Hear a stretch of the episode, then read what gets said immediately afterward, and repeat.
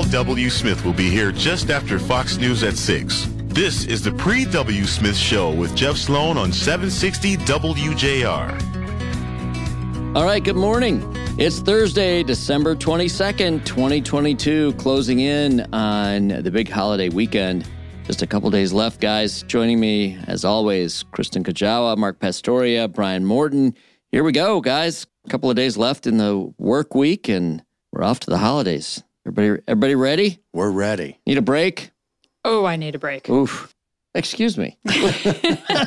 wow. All right. I guess I said that a little bit. Yeah, quick, that was didn't a, I? yeah, we, were- and and we just thought you were having a great time here. Yeah, we're working Right. here too hard. All right, we are working hard indeed to bring you quality content. So look, uh, you know, uh, if there's last minute shopping to be done, yesterday we featured a really good feature on stores that are offering last minute shopping. Kristen, people want to listen to that interview, you can get it on uh, thegreatvoice.com, right? That's right. Yep. All right. And just, yeah, go to shows and then the drop down to uh, the pre W. Smith show.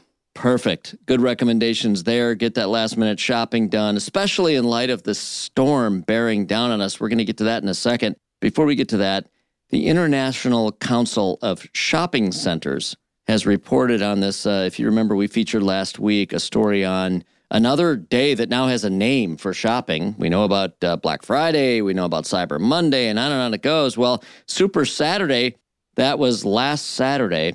And that was a big shopping day. Super Saturday, almost 190 million people shopped in the US. That's amazing. That's incredible.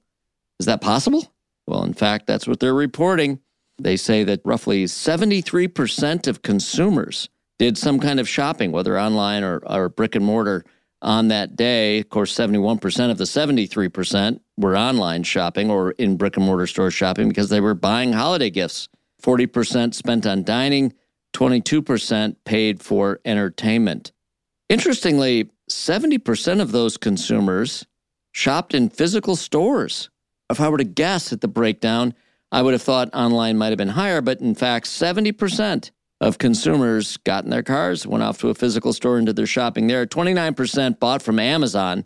That's amazing, actually. That's an amazing statistic. The power of Amazon. It's kind of like when you talk online, it's Amazon, and then there's brick and mortar.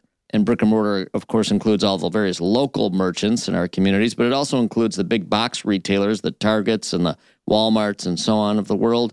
In spite of inflation, in spite of economic concerns, people are shopping and spending.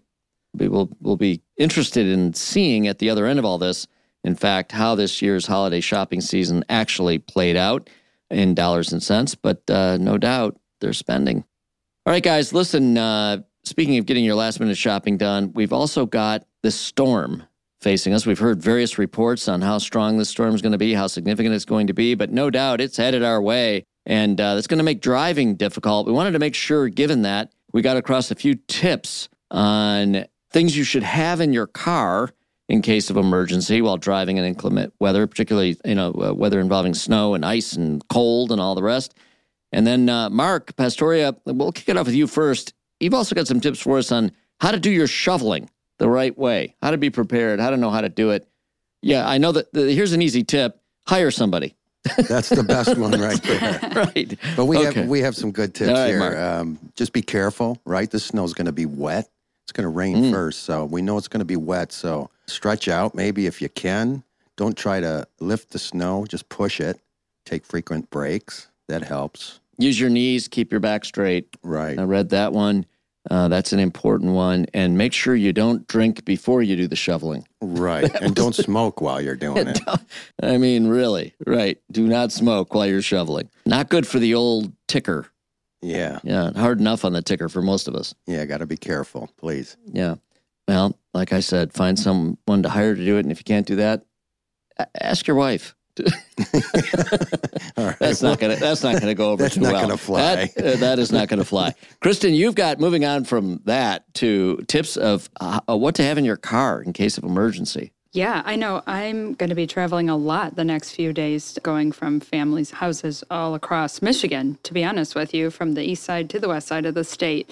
And so I was looking at the list. I'm happy it actually popped up in my inbox because I need to get my car ready. And some things we have in there, and you guys and you all probably have the same as we start to get closer to winter. The snow scraper is an obvious one. I think everybody in Michigan has a snow scraper in their car or throws it in, if not leaves it in year round. You know, but it's a good reminder. It is a good Everyone has one, but a lot of times for this first storm, it's left in the garage. That's and right. it's not in the car. So remember, even though, of course, it's an obvious one, we all have one, mm-hmm. put it in the car. Just put it in the right car. now so that you have it when the storm hits. Right. That's right. That's yep. tip. The other one is fill up your gas tank. That's a good one. I am the Yeah. worst on that. Oh, Yes. I, I push it to the very, very end. That's important, of course, in case you get stuck or stopped. I know even last week there was a little ice event on I 75 one evening last week. My son was coming back from skiing.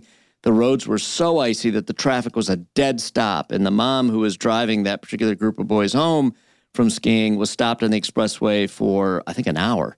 Yeah. So you got to make sure you can keep that heat running while you're sitting there. Absolutely. Okay. Absolutely. The other ones that are less obvious a bag of kitty litter or a bucket of sand. In case you do get into a ditch or you spin out, you use the kitty litter or the sand under the tires to give you traction to be able to drive out of the ditch or off the side of the road. The sand I knew, never heard the kitty litter. Kitty one. litter Yeah. is c- traction. And kitty litter comes in a nice small bag, so That's kind of easy, Okay, right, to throw Yeah. in there. Another one that makes sense again: uh, flashlights, hats, mittens, gloves. Th- just throw a bag of hats, mittens, gloves, another blanket. Throw it in the bag, throw it in the trunk, because you never know how long you're going to be sitting, or even sitting on the side of the road in case you're in a ditch somewhere.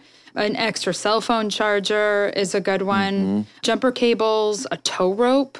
That's a good one. I wouldn't think of the tow rope. Right. And even if you don't need it, you might be Might a be pulling someone else out of a ditch. That's you. You got it right. Yep. So just a few things that some of them seem obvious, but now that we're approaching, good reminders. yeah, really good reminders. All right, guys, good, good tips. And uh, we want to make sure you're well prepared, safe and sound heading into this holiday weekend. All right, we're going to run to a break. Back with more in a minute right here on the Pre W. Smith Show.